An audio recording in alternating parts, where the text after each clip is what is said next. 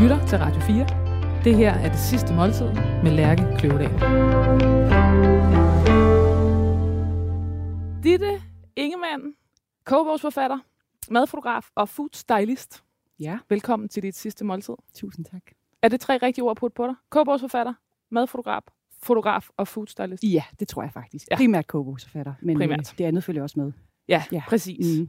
Ditte, velkommen til. Jeg har, øh, jeg har skrevet din nekrolog, Ja.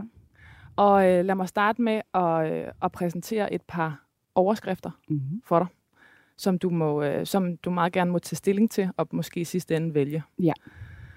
Den første hedder, øh, kogebogsforfatter Ditte Ingemanns liv var fyldt med mad, stor kærlighed og stor sorg.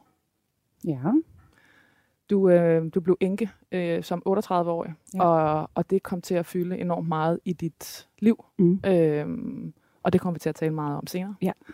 Øh, men så stor en del af dit liv, at du faktisk også har skrevet, ja, det er forkert at sige en kogebog om sorg, Mm, mm. fordi øh, det er det ikke, men det er først en kogebog om kræft, Ja. og så en kogebog om at, at leve alene. Præcis. Den næste hedder, at lave mad var, kogebogs, var kogebogsforfatter Ditte Ingemanns kærlighedssprog. Mm-hmm. Og den sidste hedder, Ditte Ingemann kommunikerede sit liv igennem mad. Ja. Hvad tænker Det er du tre, om de tre? gode bud, synes jeg faktisk. Øhm, jeg tror måske, den første er mest sådan Ja. rammende og sigende. Kogebogsforfatter Ditte Ingemanns liv var fyldt med mad, stor Ja. kærlighed og stor sorg. Ja. Ja. Øhm, selvom det måske lyder barsk, men, øh, men det er jo sådan, mit liv har været og Ja. ja. er. Ja. Så, øh, så den kan jeg meget godt lide. Godt. Ja, ja. Jeg havde også en, men den var, sådan, den var måske ikke så overskriftsagtig, men den hed, når du er sammen med en, der er ved at dø, så taler du meget om livet. Ja. Der var et eller andet, øh, der var et eller andet i det øh, Ja.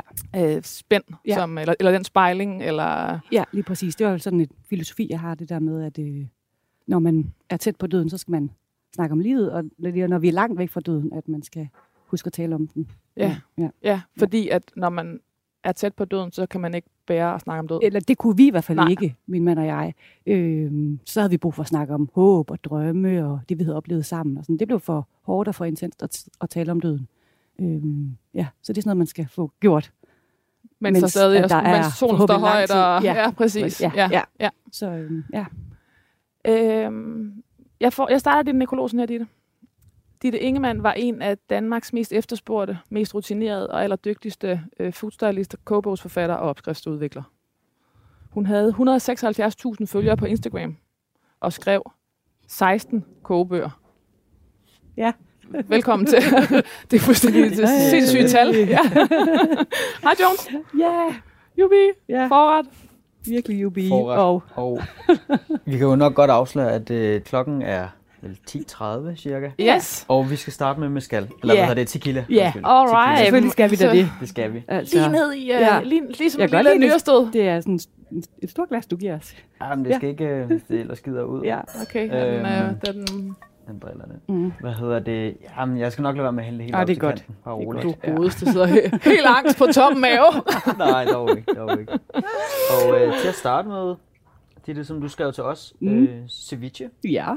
øh, af hvid fisk, og ellers var der frit slag. Ja. Og øh, jeg er gået med helflønder. Ja. Det synes jeg måske er det bedste til det. Ja, Øhm, og ceviche er den her meget friske ting, og det var det, jeg ville ind på med januar. Altså sådan, der er mange, der ligesom har en eller anden form for, for nytårsforsæt, og nu skal det være sundt og Mhm. frisk, og det er måske den mest friske forret, der findes. Fuldstændig. Så øhm, ja, og, kan, og man kan i virkeligheden gå i alle, alle, alle mulige retninger med den, ikke? Fuldstændig, Jo. Ja. fuldstændig. Jeg, jeg vil påstå, at jeg har lavet den sådan relativt klassisk. Ja. Mm-hmm. Så det er sådan citrusmarineret fisk, og det er sådan Mm. citrusen, der, der nedbryder fisken og sådan Ja. tilbereder den, kan man sige. Så det er med agurk og jalapenos, øh, blegselleri, godt med koriander, lidt radiser. Og hvorfor skal vi have... Hvordan siger du ceviche eller ceviche? Jeg siger ceviche. Okay, Men, yes. ja. Øh, jamen, det skal vi have, fordi jeg elsker det. Ja. Og fordi jeg elsker det meksikanske køkken. Øh, og så rent faktisk, fordi den menu, vi skal have i dag, står faktisk i mit testamente, at når jeg dør, så skal det her serveres. Nej! Jo. Og så tænker jeg, om der er jeg der jo ikke. Så nu får jeg ligesom lige testkørt det, Du om det nu fungerer. øh, Du har skrevet i, i dit Ja. ja. testamente, hvad du skal have spist. Ja. Eller hvad, hvad, Ja, hvad andre, ja, okay, ja, det hvad var de andre skal have. Ja, sagt, ja, men ja, ja. præcis, hvad andre skal. Ja. Og det har du gjort, fordi at du har været så tæt på død, at du har tænkt, øh, der er ting, der må ordnes, der er ja, ting, der må gøres. Ja, helt sikkert. Øh, Ja, og som vi lige talte om, Ja. også mens, øh, mens man ikke er tæt på. Ja. Okay. nemlig. Så Så vi skal simpelthen have den menu, som, der, der, som man skal have spist til din begravelse? Ja. Det skal vi. Ja. Så, og der, som Det sagt, så er der jo ikke, så jeg tænkte, det var Ja. jo øh, godt at lige teste af. så fungerer det. og der indgår altså også tequila, vil jeg bare lige sige. Modtaget. Okay, skal ja. vi simpelthen starte Ja, det med synes at smage på skal. den? Ja, Også, øh, den kan man er lige få skål? Ja, skål. Ja. Det er Den- en god tequila. ja, det er det. Wow, Det er det virkelig. helt ja. blød. Altså helt anderledes, Ja. ja. ikke, end hvis man har drukket sådan altså, Ja. Ja. dårlig tequila, ikke? eller billig tequila. Ja, og den, øh, det den sparker ikke. Mm-mm. Nej, den er virkelig god. Ja. Wow. Mm. Og det er jo nærmest sådan, at den gør sådan, halsen og stemmen Ja, helt ja, blød. ja. Nå, det var en dejlig oplevelse. Ja, det var det. Den har han valgt godt. Og hvorfor, Altså- og, og altså udover at, at, nu bliver det jo sådan lidt meta, at du har valgt det til din begravelse, Ja. men hvorfor har du valgt det til din begravelse? Fordi det er noget af mit favorit Ja. mad. Øh, jeg har en kæmpe svaghed sådan for råfisk. Ja. øhm, Altså også, du, altså også på, hvad hedder den, japanske og sushi-delen? Ja, Og, ja. alt råfisk. Ja. Øh, og bare fisk generelt elsker mm. jeg bare at spise, så det skulle det selvfølgelig være. Ja. Ditte, vi kom lige med fra nogle af dine overskrifter, Ja. som var det her med um, allermest um, efterspurgte, rutinerede Mm. og dygtigste foodstylist, kogebogsforfatter og opskrift, opskriftsudvikler. 176.000 følgere på Instagram, som er et helt absurd højt tal. Og 16 kogebøger, som også er sådan lidt svimlende. ja, det må man egentlig sige. Når man, ja. Ditte Ingemann var en af de første kvinder herhjemme, der for alvor satte sit aftryk på madblogging og foodstyling. Hun var æstetiker til fingerspidserne og tog øh, madfotografi og madstyling til et nyt niveau, Mhm. hvor det sanselige og nydende kom i front. Hun gjorde øh, kogekonen og det at brødføde familien sexet, og tog i sit arbejde ansvar for, at den hjemlige madscene blev farverig, kosmopolitisk og interessant at se på. Fantastisk. Ja, det er da nogle virkelig fine ord. Ja. Hvordan kunne du ligesom mærke, at du havde, øhm, at du havde fat i noget, øh, som øhm, altså var lidt frontrunner på, på nogle af, af de her, altså madfylder jo simpelthen så ualmindelige, Mm. eller har, øh, har gjort det mere og mere over de sidste 10-15 Ja, år. det må man sige. Ja. Ja. Fordi da jeg var i sådan starten af mine 20'er, jeg har altid lavet mad, og Mm. kommer fra en familie, der altid har lavet mad. Mm. Og øhm, der synes jeg faktisk ikke, det var særlig fedt, at jeg var god til at lave mad. Fordi på det tidspunkt var det altså ikke sådan særlig smart at kunne lave mad som sådan en ung kvinde. Eller sådan. Jeg var faktisk lidt flov over det, kan jeg huske. Øh, og ville ønske, at jeg kunne alt muligt andet, Mm. som alle de andre kunne, lave kreativ på en anden måde. Eller sådan, til Hvorfor nogen, var det ikke fedt dengang? Mm, jeg tror bare sådan, du ved, man er i starten af 20'erne, og så står man der og laver alting fra bunden, og koger en kylling og bager brød, og sådan, det ved jeg ikke, man skulle måske noget andet, og ja, ud at have det sjovt og sådan. Det Så. siger i hvert fald meget om tiden, fordi ja. Ja. i dag lyder det jo genialt. Det er jo det jo, men jeg følte bare sådan, jamen det var bare de, der kunne lave mad, eller sådan, det var der ikke sådan noget prestige i overhovedet. Nej. Men kom Så- folk ikke så hjem til dig? og Jo, jo, det og gjorde de, og det elskede de. Ja. Ja. Det var jo bare helt sikkert noget, der foregik inde i mig jo. Men Ja. ja, øh, ja, ja. Så Men det er Ja. rigtigt nok. mm, Øh, Ja. Vi er nogenlunde sammen. Hvor gammel er du? jeg er lige blevet 41. Ja, jeg er Mhm. 43. Ja. Og øh, jeg kan godt huske, det var, var ikke noget, man prioriterede Mm-mm. på den måde. Nej. Øh, man skulle ligesom... Ja, hvad fanden skulle man? Ja. Spiste man ikke? Mm, Og så spiste man... jo, men sådan noget frysepizza, tror jeg, mange gjorde. Og, Og så var det selvfølgelig også i hele... og- ja, ja. og i, øh, hvad hedder det, sådan noget... Øh, Knors lasagnetta, ja, var, og var stort Ja. i de år. det var det. Ja. Og du aner ikke, mange gange jeg har bladet min mor, om jeg ikke godt måtte prøve at spise en knor lasagne. Altså, Fordi sådan noget måtte jeg ikke, eller det fik vi ikke. alt blev lavet så øhm, kedeligt og gammeldags fra bunden i stedet for. præcis. Men det er rigtigt, det var virkelig sådan... Øh, ja, det var hurtigmadens... Øh, Mm, det var det lørdagskylling. Ja. Sådan noget, ikke? Jo. Ja, ja. Så det var lidt anderledes, at jeg Ja. ja. kom fra sådan et hjem, hvor alt blev lavet fra bunden af. Altså, jeg har Ja. aldrig nogensinde prøvet at få et stykke købebrød hos min mor. Øh, aldrig. Det, er heller ikke, altså, det får jeg heller ikke i dag. Eller sådan. Så, øh, og man ville jo bare gerne være som de andre. Ja. Og få 60 stjernede spejepølse og knorlasagne. Ja. Og, ja. og i dag er jeg jo super taknemmelig for, at Ja. hun lagde så meget energi og tid i det. Ja, ja, og det er jo, og det er jo virkelig vildt en opdragelse, man har Ja. med hele vejen. ikke? Ja, absolut. Det er det. Mm. Øh, Ditte, Ditte Lykke Ingemann Tusen Ja. blev født i øh, 1980 i Silkeborg, Mm. voksede op i Viborg og lavede mad hele sit liv. Hun kom fra en familie, hvor hendes mor lavede alting for bunden, mm. Og hvor hendes far øh, tog hende med ud at spise. Mm. Øh, mad var altid til stede i kogebogsforfatterens liv. Som barn gik hun ikke til ridning, håndbold eller jazzballet. Hun gik i køkkenet.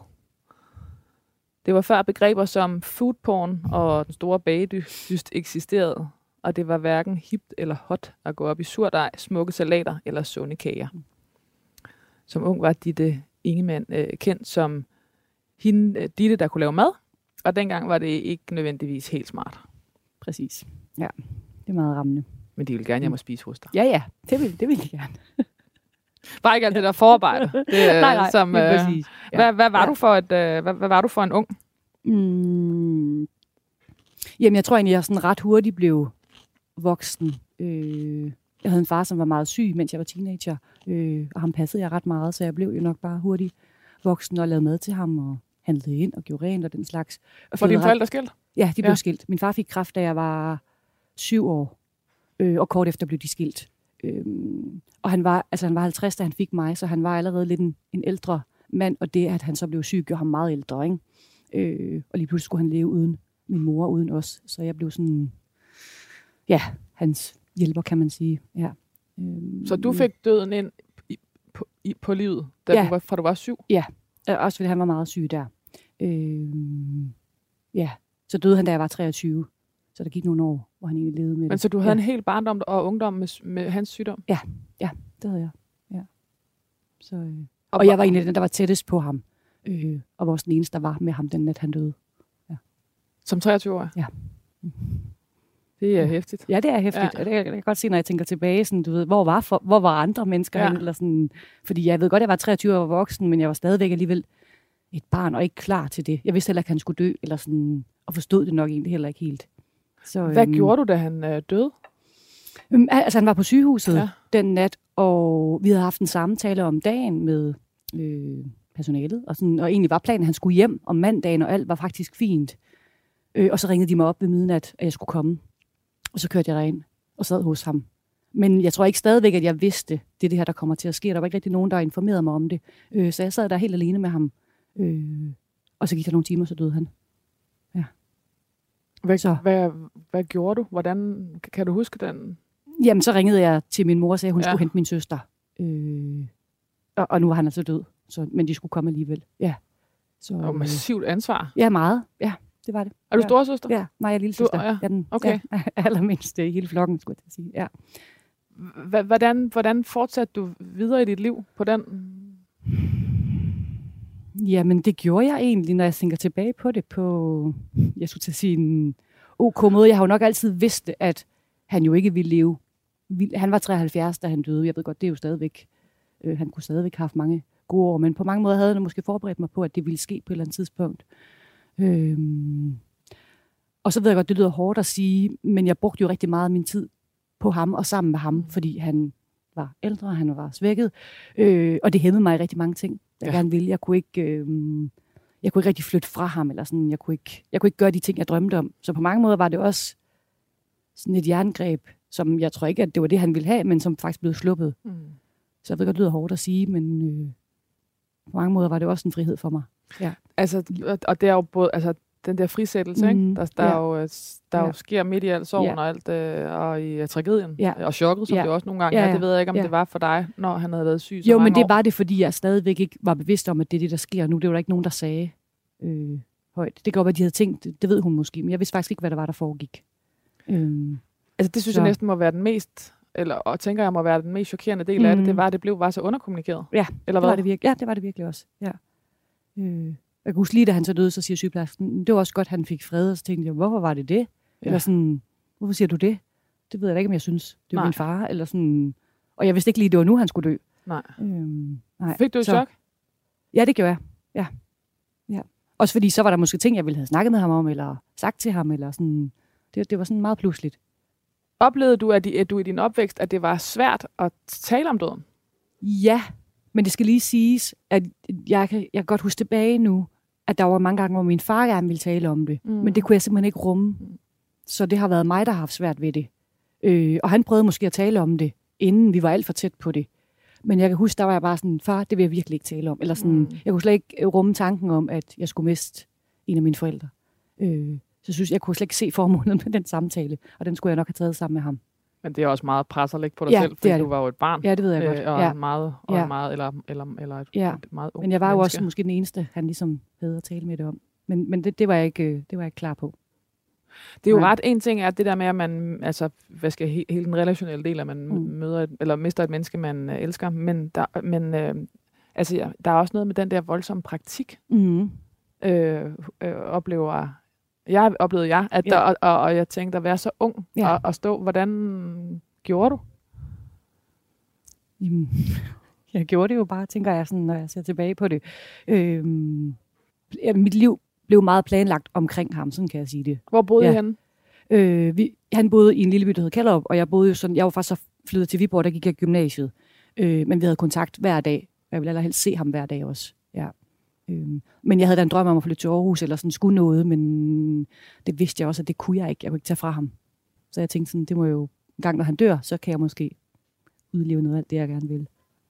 Det er mm. med tidligere at stå med hele mm. den... Øh, det er jo voksne mennesker, der plejer at stå med den. Altså, Ja. øh, ikke, altså rigtig voksne. Ja. Øh, Ja, ja. Der med, med gamle ja. forældre på en eller anden måde. Ja. Øh, Lige præcis. Så, øh, ja, så det var meget tidligt. Følte du, at dit... Altså, når du tænker tilbage på det, tænker du så, at, at, at, at, at meget af dit liv handlede om, om, om død hele din barndom, eller var det ikke med den farve? Nej, det er ikke sådan noget, jeg egentlig har gået og tænkt meget over det der med, at han skal dø en dag, eller han skal måske snart dø, eller sådan. Øhm, det synes jeg egentlig ikke. Det var nok mere lige, da han blev syg, og så først nogle år efter. Øh, der har været sådan en periode, hvor han egentlig jo havde det fint. Mm. Ja, så, øh, men han var sådan meget plejekrævende. Han havde strubekræft, mistede sin strube. Øh, og det gjorde jo bare, at han havde svært ved livet, sådan kan man sige det. Altså, det er jo svært ikke ordentligt at kunne tale, ikke smage. Øh, Han kunne Al- ikke smage? det forsvinder i hvert fald rigtig meget, når man mister struben. Så, øhm, Ja. Så jeg blev på mange måder sådan hans stemme, kan man jo egentlig godt sige, fordi så han havde svært ved at tale, så var det mig, der skulle gøre tingene for ham. Og jeg kan godt se, det jo, det jo frustrerende, når folk ikke forstår. Man taler jo på en meget speciel måde. Så du skulle Så- være din fars stemme, og du skulle faktisk også, øh, det han så skulle kunne smage, det skulle Ja. ja. du faktisk også lave til ham, Ja. ja. altså maden. Når vi var sammen, så, så det handlede meget om at lave mad jo. Øh, og det var, det, var, det var egentlig fint og hyggeligt. Mm. Øhm, Så, så kan jeg også godt forstå, at det æstetiske er kommet ind tidligt, mm, øh, som en kærlighedsgerning. Ja. Øh, gerning. Ja, altså som, en, øh, som et... Øh, ja, fordi at det så var øh, måske endnu vigtigere at gøre, at gøre det øh, smukt, Ja. ja. og, og, og næsten gøre det så smukt, at, mad, at smagen kunne udlades. jamen, det kan At, du at ret i. hele Ja. oplevelsen øh, også kunne være i det, at man... Jeg går ud fra, at du gik sammen med ham Ja. og lavede det, eller ja, bare ja, i han... Ja, eller, det gjorde ved. vi. Ja. og, og så anrette det, så det, Ja, ja, så ja. det næsten i sig Ja. ja. selv var måltid nok, Ja. ja. hvis han ikke kunne, Ja, nemlig. kunne få, Ja. ja, Ja. ja. smage. Lige præcis. Altså, det var noget, vi brugte lang tid på også, fordi han tog lang tid om at spise mad. Mm. Og sådan, så, øh, så det blev næsten sådan et ritual for os. Har du stadig en vrede over, at du skulle være alene om det? Nej, jeg ved ikke, om jeg vil sige en vrede, men jeg er måske uforstående over for nogle ting, der Mm. foregik dengang. Er du blevet Mm. mere, har du fået, er, er du kommet tættere på, hvad det handlede om? Altså er det med årene? Nej, men jeg tror, der var mange rundt om mig, voksne rundt om mig, der tænkte sådan, også min søster, sådan, hvorfor ser du ikke fra over for det? Mm. Men jeg havde det også sådan, og det tænkte jeg meget over dengang. Jeg skal bare ikke fortryde, at jeg ikke har været der for ham. Mm. Og det tror jeg måske, jeg kommer til, hvis vi ikke har noget forhold, og han dør alene. Øh, og så vil jeg bare hellere være i det nu, selvom at det er vildt hårdt, og han kan være vildt urimelig og alt muligt. Øh, men jeg tror bare, jeg fortryder det. Øh, så derfor var jeg i det. Så i virkeligheden Mm. med helt øh, åbne øjne Mm. mm. omkring, hvorfor du var der? Ja. Fordi ja, jeg skulle have sagt fra, men, men jeg er stadigvæk også glad for, at jeg var hos ham. Ditte Ingemann tog en bachelor i ernæring og sundhed fra Aarhus Universitet. Hun havde en idé om, at hun skulle bruge sin viden om kost til at hjælpe øh, socialt udsatte. Det var hendes ambition at arbejde med blandt andet stofmisbrugere og udviklingshemmede, og hun tog derfor en kandidat i socialt arbejde øh, oveni. Hvorfor, hvorfor var det vigtigt? Eller med det... Øh, hvorfor griner du? Ja, bare fordi, igen, så skulle jeg ud og hjælpe nogle mennesker, og det er Ja. bare lige det, jeg sidder og reflekterer over. Ja, ja Det var det, du kendte, kan man sige. Præcis, ja, ja, det er det. Ja, det var det. Ja. Så øhm, det var bare det, jeg tænkte, så skulle det jo koble sammen med mad. Mhm. Øhm, det var sådan vigtigt for mig. At, Øh, men jeg kan ikke lade være med at spørge, hvad for en, øh, øh, en opdragelse du kom fra? Øh, mm, men meget hård opdragelse, mm. Ja. faktisk. Hvad Mm. lavede dine øh, forældre? Øh, min far var ingeniør, min mor var laborant. Ja. ja. Øh, og min far havde boet i udlandet i virkelig mange år, han boede i Afrika i 20 år, øh, og var bare sådan en verdensmand, eller sådan en levemand, virkelig. Øh, men var også sådan meget hård i sin opdragelse. Og hvad handlede det hårde Så- om? Ja, måske har han selv... Altså, du på, han var jo lidt ældre, Ja. øh, og kom nok fra en lidt hård baggrund. Øh, men ikke sådan hård ubehagelig, men sådan, øh, jeg skulle opføre mig ordentligt. Mm. Øh, og det skulle jeg også. Altså, sådan øh, har jeg min mor også opdraget mig. Ja. Så jeg, jeg synes, jeg er godt opdraget, men, Mm. men øh, også hårdt opdraget. Det er jo næsten Mm. svært at tale om, om der, du ved, sådan, eller du ved, som barn. Fordi Mm. at, at, hvis man har et, øh, en, en far, der bliver dødssyg som Mm. syvårig, så er der Ja. ikke så meget barndom. Nej, nej, lige præcis. Nej, slet ikke. Øh, det, var, det var der ikke. Der er noget, Så- øh, der er noget let, men, er ikke, fordi det nødvendigvis er let at være barn, men mm. der er en øh, Ja. lidt sindighed. Der er mange, der, Ja. først, der er jo først øh, langt op i 20'erne går op, altså hvor rigtig, hvor der, altså rigtig går op for en, at man kan dø. Ja. Altså hvor man Ja, ja. simpelthen ikke Ja, øh, ja. er stødt på Ja, det. ja, præcis. eller, eller, Ja. altså, eller du ved, senere. Ja. Altså nogle Nej, gange, men der er der, jeg kender der mennesker i mit liv, der ikke har oplevet sådan mm. noget tragisk Ja. eller øh, ja, dødsfald. Ja. ja. Så det er ret vildt. Jeg synes også bare, det er vildt at møde folk, der har deres, begge deres forældre, sådan, Ja. ja. og de er sammen, og man tænker, what? Ja. ja. Mm. Hvad tænker du om det? Mm. Det kan jeg godt være altså, misundelig på. Ja. Altså, jeg kan godt være misundelig på. Jeg kan slet ikke huske, hvad det egentlig vil sige at have en far. Mm. Øh, fordi på den måde var han jo ikke en far. Altså jo, i ordets forstand, eller hvad man skal sige. Men, men det har jeg jo aldrig oplevet, det der med, at man kunne lave ting med sin far. Tak. Jamen, øh, vi fortsætter lidt i, sådan, i samme stil, kan man vel sige. Mm-hmm. Øh, med sådan lidt, ja, mellem sydamerikansk øh, stil med øh, fish tacos. Ja. Så øh, tacos, selvfølgelig på, på majs, Mm. og så med øh, torsk som, som fisken, som bare er sådan lige stegt og lige brudt op en smule. Øh, og så er der en masse forskellige øh, saucer i. Det er jo det, det hele går ud på, hvis du spørger mig. øh, så der er sådan chipotle, øh, som er sådan lidt øh, røget chili-ting. Der er øh, den klassiske white sauce. Og, øh, Hvad er der i den white sauce? jeg har egentlig bare lavet den med en lille smule mayonnaise og en lille smule, hvad hedder det, creme fraise, Ja. og så godt med syre. Okay, altså, altså eddike? øh, limesaft. Lime, simpelthen live sauce. Yes, Ja, du har yes. Salt og peber. Øhm, så er der lidt kål og, og, og godt med koriander. Det skal der også være. Og lidt lime ja. ved siden af selvfølgelig.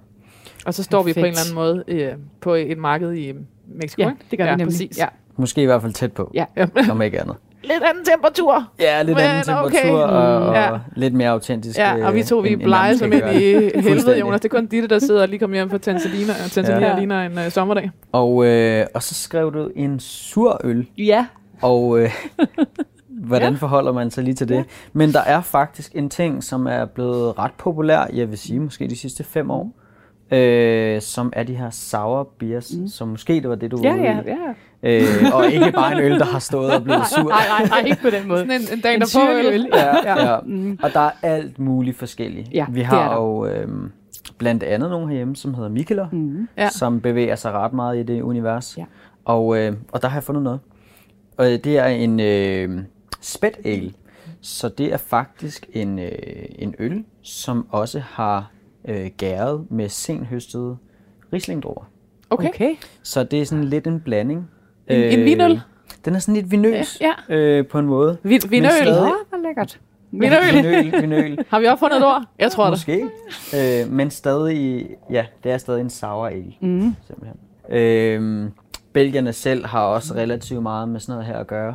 Øh, og for dem, der hedder det, måske nogen har hørt det, lambic. Nå ja, selvfølgelig. Altså yes. lidt, lidt det Ja. samme stil, en gammel ølstil, hvor Ja. man sådan spontan gærer. Ja. Og, Det er sådan der en blanding af pet nat og, øh, og, og øl, ikke? Jamen, det er sådan, Ja. ja. det får bare lov Ja. ja. at Ja. stå, og, og jeg ved i hvert fald, at nogle af dem har, har sådan noget, de kalder det for svalefade, hvor de står op på loftet i sådan nogle åbne fade, og bare Ah, står Okay. og, og har Og det bare ja. Ja. har det spontant. Har det helt Ja, fuldstændig. Så øh, det er i hvert fald det, I får. Okay, Den smager mega dejlig. Velkommen. Mm, tak. Tacos. Ja. Det. Og, og, det, Er og det, jeg havde sådan tænkt på, om jeg skulle spørge dig, men på en eller anden måde er det lidt unfair over for Jonas. Men, men nu er du altså food stylist. Ja. Altså, har- har du selv en idé om, hvordan det skulle styles? Altså, jeg synes jo, det her det er virkelig flot præsenteret. Men, men ofte, når jeg skal udvikle en opskrift, altså jeg kan selvfølgelig godt tænke, sådan, når de smage vil være gode, eller det vil jeg prøve at lave, men jeg kan også godt se retten for mig først. Ja, okay, så du Øhm, tænker den simpelthen visuelt? Det kan jeg sagtens Ja. gøre. Og tænke, gud, det vil være flot. Og hvordan Ja. får jeg så de smage ind, eller hvordan gør jeg det? Eller sådan, Ja.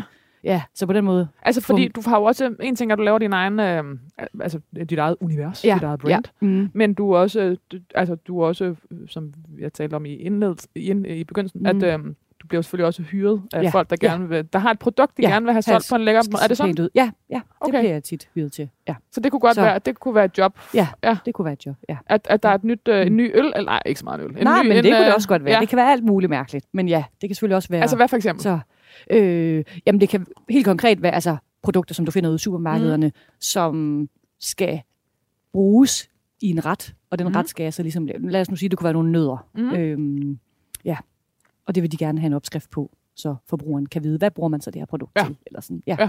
Så det er sådan, sådan noget laver jeg meget af. Og så tager Så- billeder, så man også forstår, altså Ja. nu skaber du også et univers Ja. omkring det på den måde. Lige præcis. Vi kom fra det sociale arbejde. Ja. Altså, hvad, hvad var det for nogle jobs, du havde, hvor du arbejdede med mad og socialt udsatte?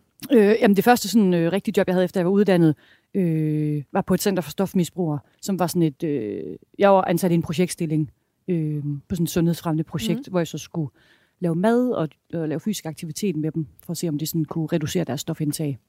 Kunne det det? det mm, ja, det kunne det i en vis udstrækning, men man, jeg vil sige, lige den gruppe, jeg arbejdede med, var sådan rimelig hardcore, nærmest direkte fra gaden eller sådan, så der skulle selvfølgelig meget til, men bare det, at de kunne komme om mandagen og havde ikke spist måske siden fredag, da jeg så dem sidst, eller sådan, Mm. øhm, det synes jeg jo egentlig var ret Ja. givende og ret fantastisk, Ja. at jeg ligesom kunne provide det til dem. Ja. Øhm, men det var faktisk især den fysiske aktivitet, der gjorde tit, at de så måske, hvis vi havde trænet, så var de faktisk trætte, og så havde de måske ikke brug for at tage stoffer om aftenen, eller sådan. Ja.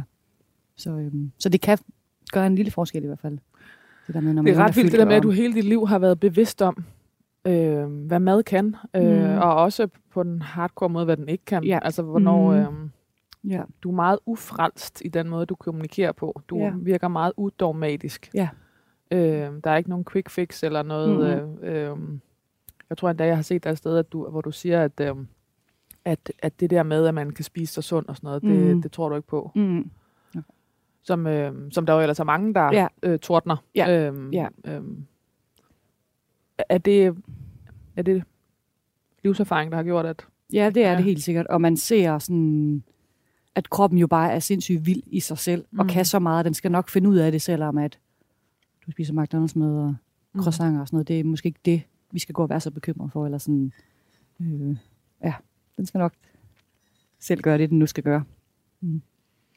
Og nu kan det godt være, at jeg springer lidt tid her. Her Mhm. skal du hjælpe mig. Mm, Fordi nu er du skrevet ud over bloggen The Food Club, som var din blog. Ja. ja som var den, du ligesom kom på ind på Mhm. madscenen på. Mhm.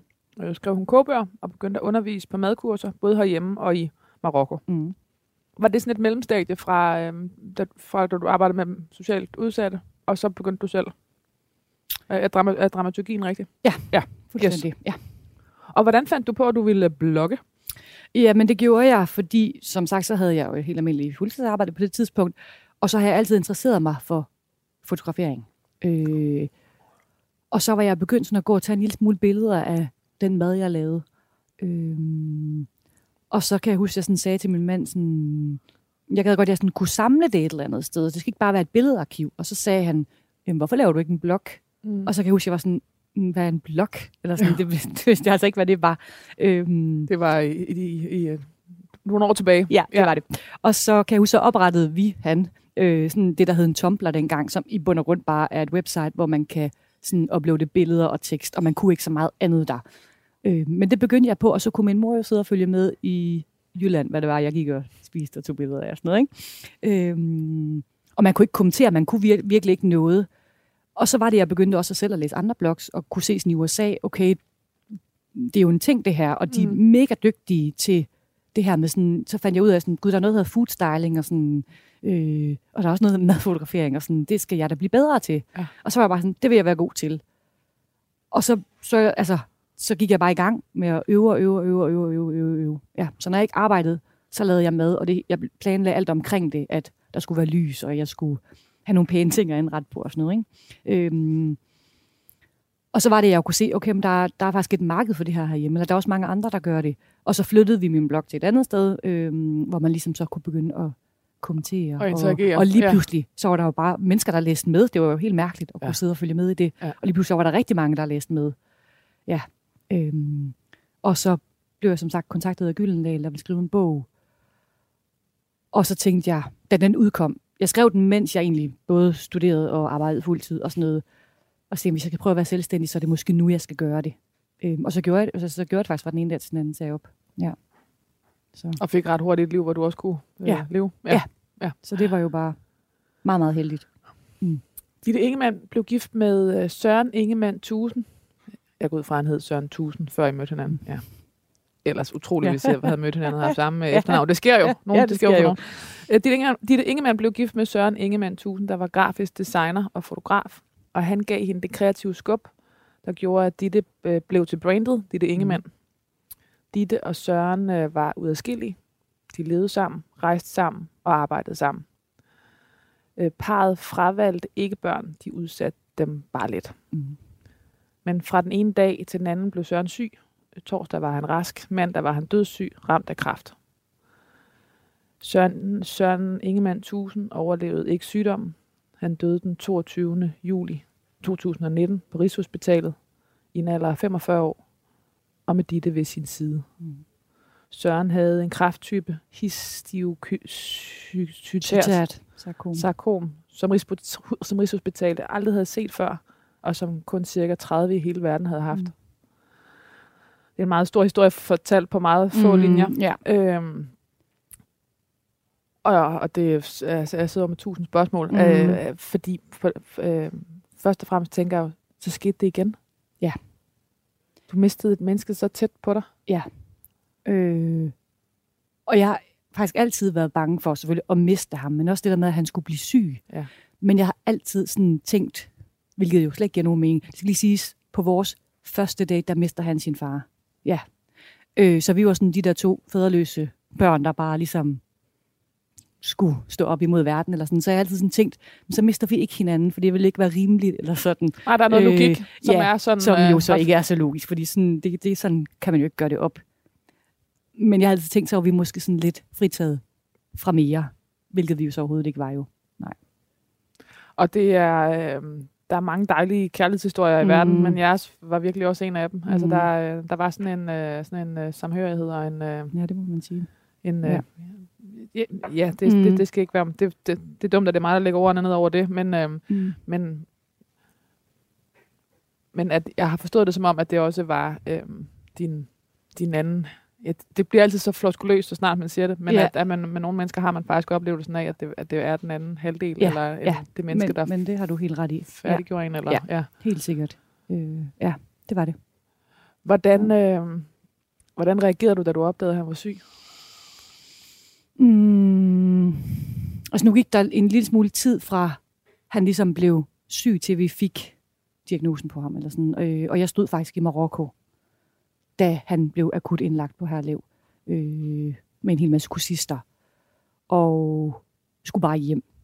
Selvom at umiddelbart virkede det ikke som noget, der sådan egentlig var alvorligt. Øh, de opererede på ham i lang tid og kunne ikke finde noget. De troede, det var et åbent mavesår. Øh, Øh, men jeg, jeg valgte at rejse hjem altså med det samme. Øh, og ingen kunne finde ud af, hvad han fejlede, og det stod faktisk på i en måned. Men ja, det var bare som om, jeg havde en fornemmelse af, at der er noget helt galt. Jeg kunne simpelthen se det på ham, at der er noget helt galt. Men folk troede nærmest, det var blærebetændelse eller øh, tuberkulose. Altså, der var virkelig mange ting i spil, og der blev kaldt eksperter ind, og alle kiggede på ham og sådan sagde, ja, vi ved ikke, hvad det er, men det er helt sikkert ikke kræft. Du ser, du er jo sund, stærk, ung, og sådan, du, du ligner helt sikkert ikke en kræftpatient. Øh, så der skal I slet ikke have tankerne. Øhm, men jeg havde stadigvæk sådan en ane fornemmelse af, der er noget helt galt. Eller, mm, øhm, så da vi fik beskeden den dag, der var der også en meget berørt læge, der skulle fortælle os det. Øh, og alle var enormt påvirket og enormt kede af det. Også fordi de kunne ikke sige mere end... De kom med sådan en lap papir, hvor de havde skrevet det på i hånden. Her er det her navn. Lad være med at gå hjem og google det. Øhm, og I skal ind på Rigshospitalet nu, fordi ingen ved, hvad det her det er. Og ja, du skal i behandling nu. Men vidste Så- de allerede der, det var terminalt? Nej, det Nej. vidste vi ikke. De sagde, det er meget aggressivt, det er meget alvorligt. Det var formuleringen. Øhm, og så skal det siges, da vi så kom ind på Rigshospitalet, der havde vi virkelig fornemmelsen af, jamen det her, det skal vi nok få styr på.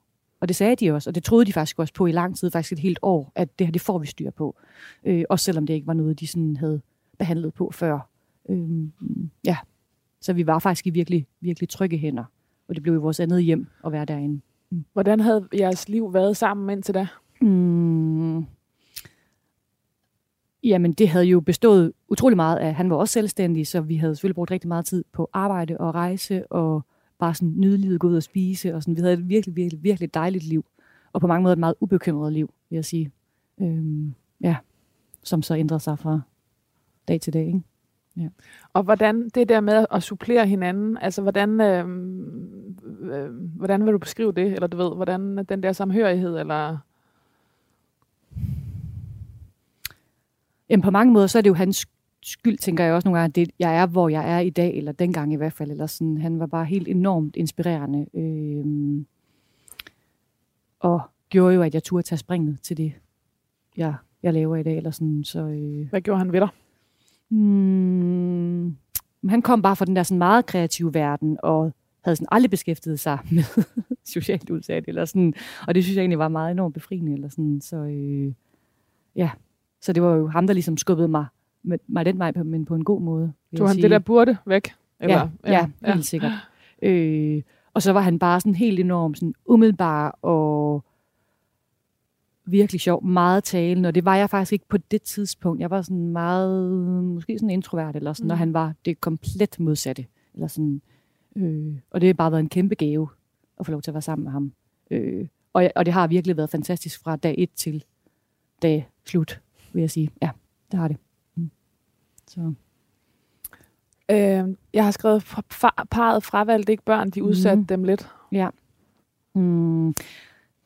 Og det er måske meget sigende for vores forhold, det der med, at der var altid noget, der var mere spændende, sådan havde vi det.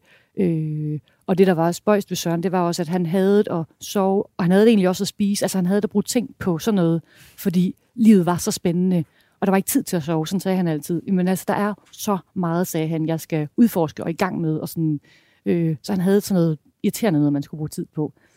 Og, og vi havde det altid jamen vi gør det næste år, så prøver vi næste år. Men der er lige det her, der er mere spændende. Nu skal vi lige ud og rejse. Ej, det her det er også spændende. Det vil jeg sige ja til. Og sådan, øhm.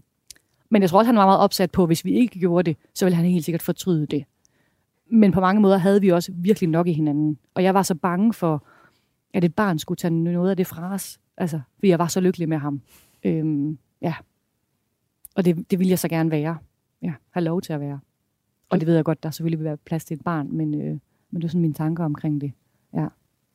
Mm. Jeg, man kan ikke lade mig at tænke, at det var som om, det var også sådan... Øh, du, nu skulle du også have den tid. Mm, eller, altså, du ja. ved, det der med at ikke ja. have haft den der... Øh, øh, øh, altså, jeg havde det meget sådan også, at jeg, jeg, jeg, jeg skulle ikke tage vare på flere mennesker i mit liv, eller sådan. Øh, og det, det skal man jo med et barn. Øh, og det endte jeg jo så også med at skulle med ham, hvilket jeg desværre aldrig havde håbet, at det skulle ske. Mm. Men øh, ja. Så, så det der med også at dyrke en tid, der var sorgløs? Ja, det havde jeg virkelig brug for, og, og det fik jeg virkelig med ham. Mm. som, øh, som ikke var, var med, med pligter eller burde mm. eller skulle, ja, men var præcis. Vi kunne gøre lige præcis, hvad vi havde lyst ja. til hele tiden. Altså, ja, og det var ret fantastisk. Så jeg føler mig meget privilegeret, at jeg har fået lov til at opleve den type af kærlighed, fordi det er jo ikke alle, der får lov til det. Så det prøver jeg sådan at have med mig, når savnet bliver for stort. Ja. Og vreden? Mm, ja, tænker jeg. Ja. Um, så jeg kan huske, at ja, du spurgte mig, hvordan jeg håndterede det, da han ligesom fik beskeden. Mm. Og et sagde jeg til ham, det skal nok gå, det siger man måske, eller sådan noget. Og så var jeg faktisk sådan helt oprigtigt. Altså, jeg, når jeg siger, at jeg er her, så er jeg her, og jeg mener det, og jeg er her hele vejen. Og det var måske sådan min coping-strategi, eller sådan, jeg mente, jeg, jeg, jeg dør sammen med dig. Det er det, jeg, det, er det, jeg vil. Øh, du skal ikke dø alene, jeg, jeg skal nok dø sammen med dig. Øh, det, det gjorde jeg jo så ikke, men det var faktisk... Øh, sådan, ja. og, og var det også, fordi du ikke kunne... Jeg kunne ikke rumme og jeg vidste, at det her det kommer til at være meget værre end at miste min far. Og det kan, altså det kan jeg ikke. Jeg kunne sådan se det. Det der bjerg, det kommer jeg aldrig igennem, og så kan jeg lige så godt dø. Ja. Hvornår fandt du ud af, at han ville dø? Mm, det gjorde vi mm, tre måneder, inden han døde. Ja. Hvor, og hvor så. du også, du ved, forstod det? Ja, jeg forstod det godt. Ja. ja. Øh, det er jeg ikke sikker på, han det gjorde han nok, men det var ikke noget, vi talte om. Øh, og han havde rigtig meget brug for, at vi skulle være i, i håbet. Øh, og det har jeg egentlig stor respekt for. Øh, og det sagde han til alle, at I ikke søde ligesom at hæppe og, og være i det her, for jeg skal ikke dø. Ja. Mm. Det var hans ønske? Ja, det var hans ja. ønske. Han synes, det var meget mærkeligt, det der med, du ved, der er jo et spor, der hedder, nu skal du helbredes. Og når det spor ligesom er udtømt, så hedder det, nu skal du på hospice. Og han var sådan, jamen, hvor er det den der pjæse til dem, der gerne vil kæmpe og have mellemvejen, eller sådan. Det forstod han simpelthen ikke. At, øh, ja. Altså, han skulle i hvert fald ikke på hospice, eller sådan. Han skulle være lige præcis på Rigshospitalet og kæmpe. Ja. Blev han i den bevidsthed indtil? Ja, det gjorde ja. han. Ja. Øh, altså få timer inden han døde, siger jeg jo, du må ikke dø. Og så siger han, det har jeg fandme heller ikke tænkt mig. Ja. Og det var det aller sidste, han sagde. Ja. Hvad gjorde det ved dig, at han ikke accepterede det? For det var vel også det, han ikke gjorde. Eller hvad? Mm, ja. Jamen, jeg, jeg synes egentlig at måske også, det var for hårdt at sådan tale om det. Øh, og jeg kan huske nogle gange, så sagde han sådan, jo jo, men hvis vi, hvis vi, øh, hvis vi ender der eller sådan noget, så, så, skal vi, så er der selvfølgelig nogle ting, vi skal snakke om. Altså så sådan noget helt praktisk, du skal have min kode og sådan noget. Men det, men, men, men det nåede vi jo så aldrig til. Eller sådan, og det er jeg ikke sikker på, at vi nogensinde ville have noget til, uanset hvor lang tid der var gået. Øh, men jeg kan huske, jeg havde en samtale med Sørens læge, efter han var død, hvor han sagde, for det første sagde han, at han aldrig set et ægte par være på den måde. De havde lært så meget at se, at sådan kunne man så også være over for hinanden. Øhm, men at han sagtens kunne se, når vi talte sammen i mine øjne, at jeg godt vidste, hvad der foregik, men i det, jeg vendte mig mod Søren, så gav jeg kun håb og sådan optimisme, og så sagde han, det må, det må da have været så svært for mig at navigere i det der. Øhm, men for mig var det bare vigtigt sådan at spejle det, Søren havde brug for, og han havde brug for, at jeg var der og hævede og havde håb, og ikke skulle snakke om døden. Mm. Hvad, hvad, hvad, hvad var det, øh, øh, lægen så, eller lærerne så, med den måde, at I øh, var sammen på? Jamen, det er jo nok usædvanligt, at, og når jeg siger, at jeg var der hver sekund, så var jeg der hver sekund. Altså, vi var jo også med ham inde på toilettet, eller sådan Jeg var der hele tiden. Øh, og det op, jeg tog i overlov fra den dag, jeg kom hjem fra, øh, fra Marokko, og så faktisk til efter, nogle måneder efter han døde. Øh, så når vi kom der ind, så stod der velkommen Søren og Ditte. Det var ikke bare Søren. Øh, og på et tidspunkt sagde en sygeplejerske også til mig, og det, det har hun sådan set ret i, det er jo ikke, måske ikke så bogstaveligt, men at jeg var lige så syg som Søren. Mm. Altså, øh, og det var jeg jo også på mange måder. Eller sådan, det var sådan, på den måde var vi sådan en symbiose, hvor det næsten var svært at skælne. Jeg ved godt, det var ham, der, var, der mærkede sygdommen. Men det gjorde jeg jo også på en eller anden måde. Eller sådan, ja, så vi var i det, altså 100% sammen. Ja. Og der blev jeg jo igen til en hjælper. Ja. Selvom at det skal man måske nogle gange lade være med, når man er et ægte par. Men øh, ja. Men var det på samme mm. måde som med din far, hvor du tænkte, jeg kommer til at fortryde det, hvis jeg ikke gør det? Ja, helt sikkert. Ja. Absolut, ja. Og jeg tænkte også mange gange i forløbet, at det jo selvfølgelig var hårdt, men det må jeg håndtere, når han ikke er her mere. Altså, det, kan, det skal jeg ikke pive over nu, eller det, det ja. Altså, ja. Hvordan oplevede du, da han døde? Altså, da han forsvandt, da han, mm. da han du ved ikke, træk vejret længere? Mm. Altså, det er jo... Mm. Jamen det, der er mærkeligt, er, at man har forestillinger omkring, hvordan man kommer til at opføre sig. Man tænker jo, jeg bliver jo hysterisk, jeg længer mig til sengen, jeg bliver, ja, ja, og det gør man jo så ikke. Altså, øh, så gik jeg ud på gangen, og de gjorde ham pænt i stand, og, og gav ham det tøj på, jeg nu havde bedt dem om, og, sådan, og så tog jeg hjem. Mm. Altså, det var virkelig mærkeligt. Nogle gange tænker jeg, hvordan kunne jeg det? Øh, og jeg kan huske, der sagde min mor så øh, i taxaen hjem, sådan, du, du skal bare vide, at nu tager vi ind til Søren hver dag, ligesom vi har gjort det sidste halvandet år eller sådan noget. Det er jeg virkelig glad for, at hun sagde, så det ligesom blev sådan en mild overgang, eller hvad man skal sige. Øh, så jeg sådan ligesom besøgte ham i den efterfølgende uge, indtil han skulle brændes. Havde du en fornemmelse af, du ved, at der var noget ånd, der forsvandt på et tidspunkt? Ja, og det er også derfor, jeg tror, jeg kunne tage væk fra ham, og det er samme mm. med min far. Altså i det, de dør, så er det sådan fint, så er du her ikke mere. Sådan har jeg det. Så er det bare en krop, og det har jeg ikke brug for at være ved. Nej. Nej. Så. Hvordan, ja. det, det er svært at beskrive, ikke? Den mm-hmm, der. Meget. Øhm, og når jeg siger, at jeg ikke er bange for døden, så er jeg ikke bange for sådan at dø eller ikke at være her mere, men jeg forstår ikke døden. Mm. Øh, og det kan godt gøre mig lidt bange. Og det var faktisk det allerførste spørgsmål, jeg havde til Sørens læge, efter han var død. Så siger jeg, det gør at du synes, det er mærkeligt, men jeg har simpelthen brug for, at du forklarer mig det. Hvad, hvad, hvorfor dør man? Altså, hvad er døden? Jeg forstår det ikke. Øhm, og det hvad, gør jeg hvad svarede han? Jamen, han svarede, at i Sørens tilfælde, øh, så var han død sådan på den mest humane måde, og det er simpelthen, når man får en øh, blødning i hjernen, og det vil sige som at slukke på en kontakt, sagde han. Og det skulle du være rigtig glad for, at det foregik sådan. Øh, fordi så dør man, altså øjeblikkeligt, ja, når det sker. Men ja. oplevede du, at kynismen blev pustet til? Den kynisme, vi talte om tidligere med... Absolut, ja. ja. ja. Jeg tror, det er det, jeg kæmper mest med, det er det der med, ja, at prøve også at tage andre menneskers liv alvorligt, eller sådan, mm. ikke bare ja, negligere alting. Eller sådan, ja, man bliver, jeg bliver meget hård af det, Mm. desværre. Ja. Fordi man så bare har sådan døden som pejlemærke, eller hvad man skal Mm. sige. Det, er jo, det kan du ikke rigtig slå. Nej. Nej, så ja. Har du haft lyst til at sætte liv i verden? Mm, ja og nej. Ja. Jeg, Ja. jeg ved, at eller du har, der, jeg har Mm. læst interviews af, i, at hans øh, sæd blev øh, Ja, opbevaret eller Ja. Eller, det gjorde han lige samme dag, som han skulle have sin første kemobehandling. Øhm, og så nåede han egentlig efter otte måneder at få sådan en, der er ikke mere aktiv kraft i kroppen. Og der var han egentlig meget opsat på, fint nok, så skal vi øh, have et møde, nu skal vi finde ud, fordi jeg tror, han tænkte sådan meget, hvis jeg kunne gennemgå det her, så kan jeg fald også være far, eller mm. nu kan vi gøre det. Eller sådan. Mm. Øh, og til den samtale fik vi så desværre beskeden, du er meget syg igen, og nu har det spredt sig til din knoglemarv, og nu, nu er det meget alvorligt. Hvis det ikke var alvorligt før, så er det meget alvorligt nu. Øhm, og så taler vi aldrig mere om det. Mm. Øh, men jeg har hans sæd, og jeg kan bruge den, Mm. hvis jeg får lyst til det. Og det har jeg på mange måder lyst til. Og jeg kan godt se det fine i det, at få Sørens barn. Men der er virkelig også noget i mig, der ikke har lyst til at tage sådan vare på flere mennesker. Øh, ja, for at være helt ærlig. Ja. Og det kan godt være, at jeg kommer til at fortryde det. Men øh, det er i hvert fald sådan, jeg har det lige nu. Der er vel også noget med, at du gerne vil have et barn med Søren? Ja. Altså, Ja. Det kan godt være, at, sikkert. hans, at få hans Ja. barn er en mulighed, men, Ja. men, men, Ja. han, men I er der ikke sammen. Lige præcis. Så når folk spørger Om mig, det. så siger jeg, at der er ikke noget i verden, jeg heller vil, at have Sørens barn, men jeg vil have det Ja. med Søren. I halvandet år kæmpede Søren og Ditte sammen mod sygdommen. Dittes rolle øh, blev at lave mad. Søren ville spise, så, så han kunne modtage behandling. Hun skulle sørge for, at han ikke tabte sig. Mm. Øh, hun kunne nærmest ikke huske, hvad hun selv spiste. Alt andet end Sørens liv var ligegyldigt. Der, der er, øh,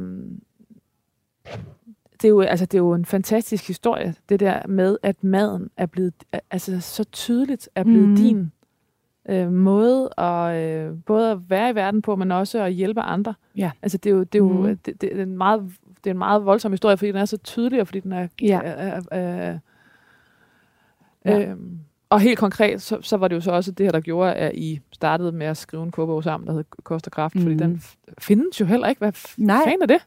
Altså, Det fandt jeg jo så ud af det, ligesom ja. havde sådan tænkt, sådan, hvad, kan vi, hvad kan vi selv bidrage Ja. med i behandling, ikke? og så får man at vide, jamen det er meget vigtigt, at han spiser, og sådan tænkte jeg, "Jamen, fint nok, det skal jeg nok stå for. Og så finder man bare ud af, at det er helt enormt kompliceret, når man får hældt kemo og alt muligt andet medicin ind i kroppen. Og så søgte jeg jo, ligesom så mange andre sikkert gør, og fandt ud af, at der findes intet. Der findes en eller anden pjæse, du får på hospitalet, men det er sådan set også det.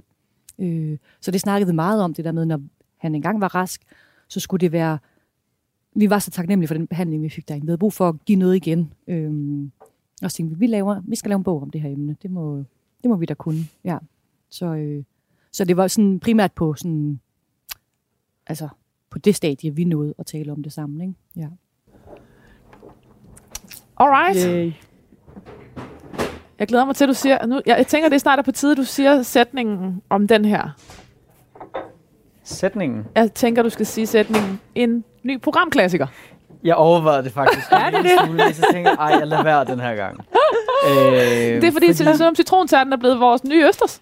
Er det? Ja, det er det lidt. Ja. det er det lidt. Ja. Øh, den har ikke overtaget helt Nej, for nej, Østers nej, nej, okay. Den går Altså, stadig igen. altså, not Ja. even. Men, Men, øh, øh, ja, men det er værd at være en, en Nå, klassiker okay. efterhånden. præcis. Men det er der jo en grund til. Ja, Det er jo en genial Ja, kage. det, det er det. Ja. Der er meget få, der ikke kan lide det i Mhm. hvert fald. Ja. Øh, så ja, tager du citron. Mm.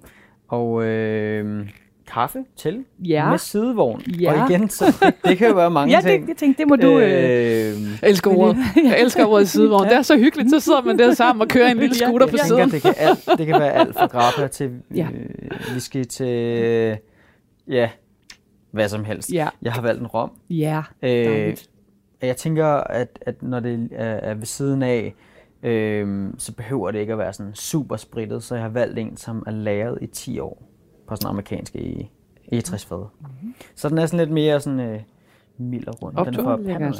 Tak. Velbekomme. Tak. Tak. Skål. Skål. Hvad havde han lyst til, mens han stadig havde lyst til noget? Mm, jamen, det kunne være meget forskelligt, vil jeg sige, fra dag til dag. Eller sådan, men primært ingenting. Nej. Og jeg spurgte så ingenting. Øhm, men så fandt jeg ret hurtigt ud af, fordi det var ikke en mulighed at sige ingenting, øhm, at hvis jeg så sagde ting højt, så kunne han ligesom visualisere det inde i sit hoved, og dermed sådan, måske smage det ind i munden. Og så kunne han sige ja, nej. Meget hurtigt Mhm. fornemme det. Det kender man nok også Ja. godt selv, hvis Ja. man er syg eller sådan. Ikke? Ja. Øhm, så det handlede bare om, at jeg ramsede ting op, og så lige pludselig, så var der noget, han havde lyst til. Øhm, så det var ligesom det, vores lille leg gik ud på. Eller sådan, ja.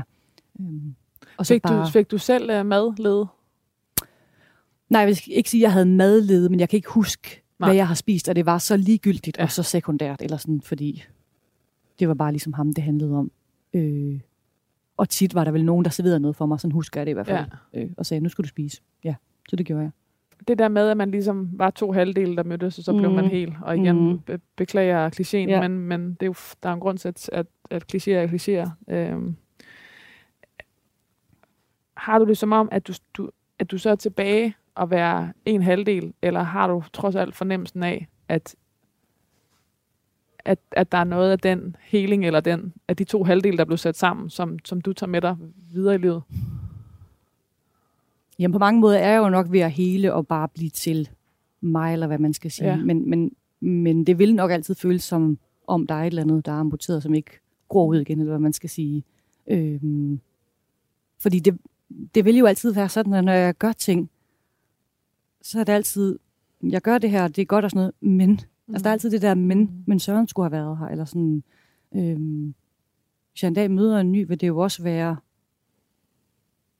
du er dejlig, men Mm. Ja. det, jeg skulle have været sammen med Søren. Eller sådan. noget. Det er jo også sådan mærkeligt, det der med, at vi er så vant til, at vi skal komme over ting, altså en kæreste, eller man mister et job, eller sådan noget. Det, her, det skal jeg jo ikke komme over, og det ved jeg ikke, hvordan man gør, for det har jeg ikke lært nogensinde. Mm. Og han er jo en del af mit hjem, og en del af mit liv, og det synes jeg faktisk er svært at sådan begå sig i. Øhm, fordi det, det har vi ingen redskaber til rigtigt. Vi, vi er meget vant til, at vi skal komme over ting. Ja. Ditte Ingemann skulle starte forfra. Hun solgte næsten symbolsk, øh, som det allerførste, det kæmpe store spisebord, hun og Søren havde haft. De boede i et stort hus uden for byen, og hun vidste, at hun ville flytte. Øh, det bord ville hun aldrig få brugt igen, men maden fik hun tilbage i sit liv, både privat og arbejdsmæssigt. Jeg var sikker på, at jeg ville dø med ham. Ægteskabet var ikke til døden og skiller, men til døden tager os, tænkte jeg sagde hun i et interview til Berlinske. Kommer der et nyt citat her. Men nu er jeg her trods alt. Jeg kan ikke tillade mig at tjuske med mit liv. Jeg var konstant bange, mens Søren var syg. Nu er jeg ikke bange. Jeg har ikke noget på spil længere, og der er intet, jeg er bange for at miste, sagde hun i et interview til Christi Dagblad. Øhm, tænkte du på, at du ville slå dig selv ihjel, da han døde? Det gør jeg. Jeg, det ved jeg godt, lyder barsk og hårdt, eller sådan. Øhm, men i hele forløbet, der tror jeg næsten hver nat, jeg tænkte, lad mig ikke vågne i morgen. Øhm, jeg, vil bare, jeg vil virkelig bare gerne dø. Mm. Fordi det var så barskt og så hårdt. Øhm, og så tror jeg bare, det var sådan min udvej, eller min sådan coping-strategi, det der med. Altså, jeg, så jeg havde ikke gennemtænkt, hvordan jeg skulle dø, eller sådan, men han skulle bare ikke dø alene. Altså sådan, så er det bare bedre, at jeg døde sammen med ham. Og I fuldtes? Øhm, og det, sag, det sagde jeg til ham mange gange, at det skulle han bare vide, at når jeg sagde, at jeg var her, så mente jeg, at jeg var her. Og det var altså hele vejen. Mm. Og det tror jeg, da han tænkte, selvfølgelig skulle jeg ikke det, og han sagde sådan, du har jo så mange mennesker, der holder af dig og sådan noget, men der var stadigvæk sådan en, hvis du ikke vil, han sagde, det skal du under alle omstændigheder ikke gøre, eller sådan, på den måde var vi bare meget forbundet. Mm. Og vi tror, vi havde tænkt, at vi skulle dø sammen Mm. når vi en dag skulle dø. Ikke? Øhm, og jeg ved, han også har sagt det til nogle af sine allernærmeste, at han var bange for, hvordan jeg skulle komme igennem det, og om jeg kunne finde på at tage mit eget liv. Mm. Mm. Ja. Hvad gjorde du besluttede dig for ikke at gøre det? Jamen, jeg tror faktisk, det var, da han ligesom, vi fik at vide, at nu hedder det ikke, øhm, hvad hedder det, nu kan vi ikke helbrede dig, nu hedder det livsforlængende, eller sådan. Jamen, så var der bare noget, der skiftede i mig, og jeg kan huske, at jeg nogle gange sad og kiggede ud af vinduet på Rigshospitalet og tænkte sådan, jeg, jeg vil derud. Øh, Ja. Jeg vil også drikke kaffe latte rundt om søerne, og jeg vil også gerne arbejde igen, eller sådan. Øhm, jeg vil bare gerne sådan nogle virkelig ligegyldige, helt almindelige ting, eller sådan. Øh, ja, så et eller andet skete der i hvert fald i mig, der tænkte, at jeg skal jo ikke, jeg skal jo ikke dø sammen med ham. Nej. Følte du, forlod du ham der, eller du ved, hvor gik jeres veje hver? Mm, Altså, var det, Ja, lidt ja. gjorde de, fordi han jo så bare blev så helt ekstremt Ja. syg til sidst. Ikke? Øhm, ja. Og så ændrer forholdet sig, eller hvad man skal sige. Altså, ja. Når man sådan bliver 100% plejer, eller hvad mm. man skal sige for ham. Ja. Ditte Ingemann efterlader venner og familie, har jeg skrevet. Ja. Den var faktisk rigtig hård at skrive. Ja. Mm. Det har, jeg havde faktisk også selv tænkt meget på. Ja. Mm, ja. Så, ja. Æd være hendes minde. Ja. Det er virkelig en barsk historie. Det er det. Det virker jo helt bizart at spørge dig om, hvad der skal stå på din gravsten, men det gør jeg så alligevel. Ja. Jamen, jeg ved det faktisk ikke rigtigt. Øhm, og om jeg skal have en gravsten. Men jeg tror måske ikke, der skal stå så meget andet end dit Ingemann. Er han, er han begravet, øh, Søren? Øh, nej, det er han faktisk ikke. Nej. Nej. Øhm, Altså som i, han skal begraves på et tidspunkt, eller skal han begraves med dig? altså, hvis jeg døde nu, ja. Men det kan jeg jo ikke vide om... Altså, tænk, hvis jeg dør nu, så vil jeg nok godt blandes med ham. Øh, og så skal der måske bare stå de der Søren på grav. Ikke så meget andet, for det var ligesom det, var ligesom det vi var, ikke? Men hvis der går 50 år, inden jeg dør, så, det, så siger jeg måske noget andet. Men, øh, men det er planen, ja. Og jeg har hans urne derhjemme, fordi han skal være hos mig.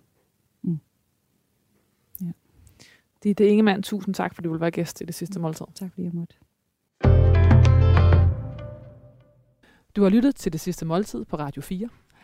Øh, nekrologen er skrevet på baggrund af artikler fra Berlinske af Sine Gerstenberg, fra Politiken af Sara Skavm, fra Kristelig Dagblad, Femina og Alt for Damerne. Alle udsendelser ligger som podcasts på radio4.dk eller hvor du ellers finder dine podcasts. Tak, fordi du lyttede med.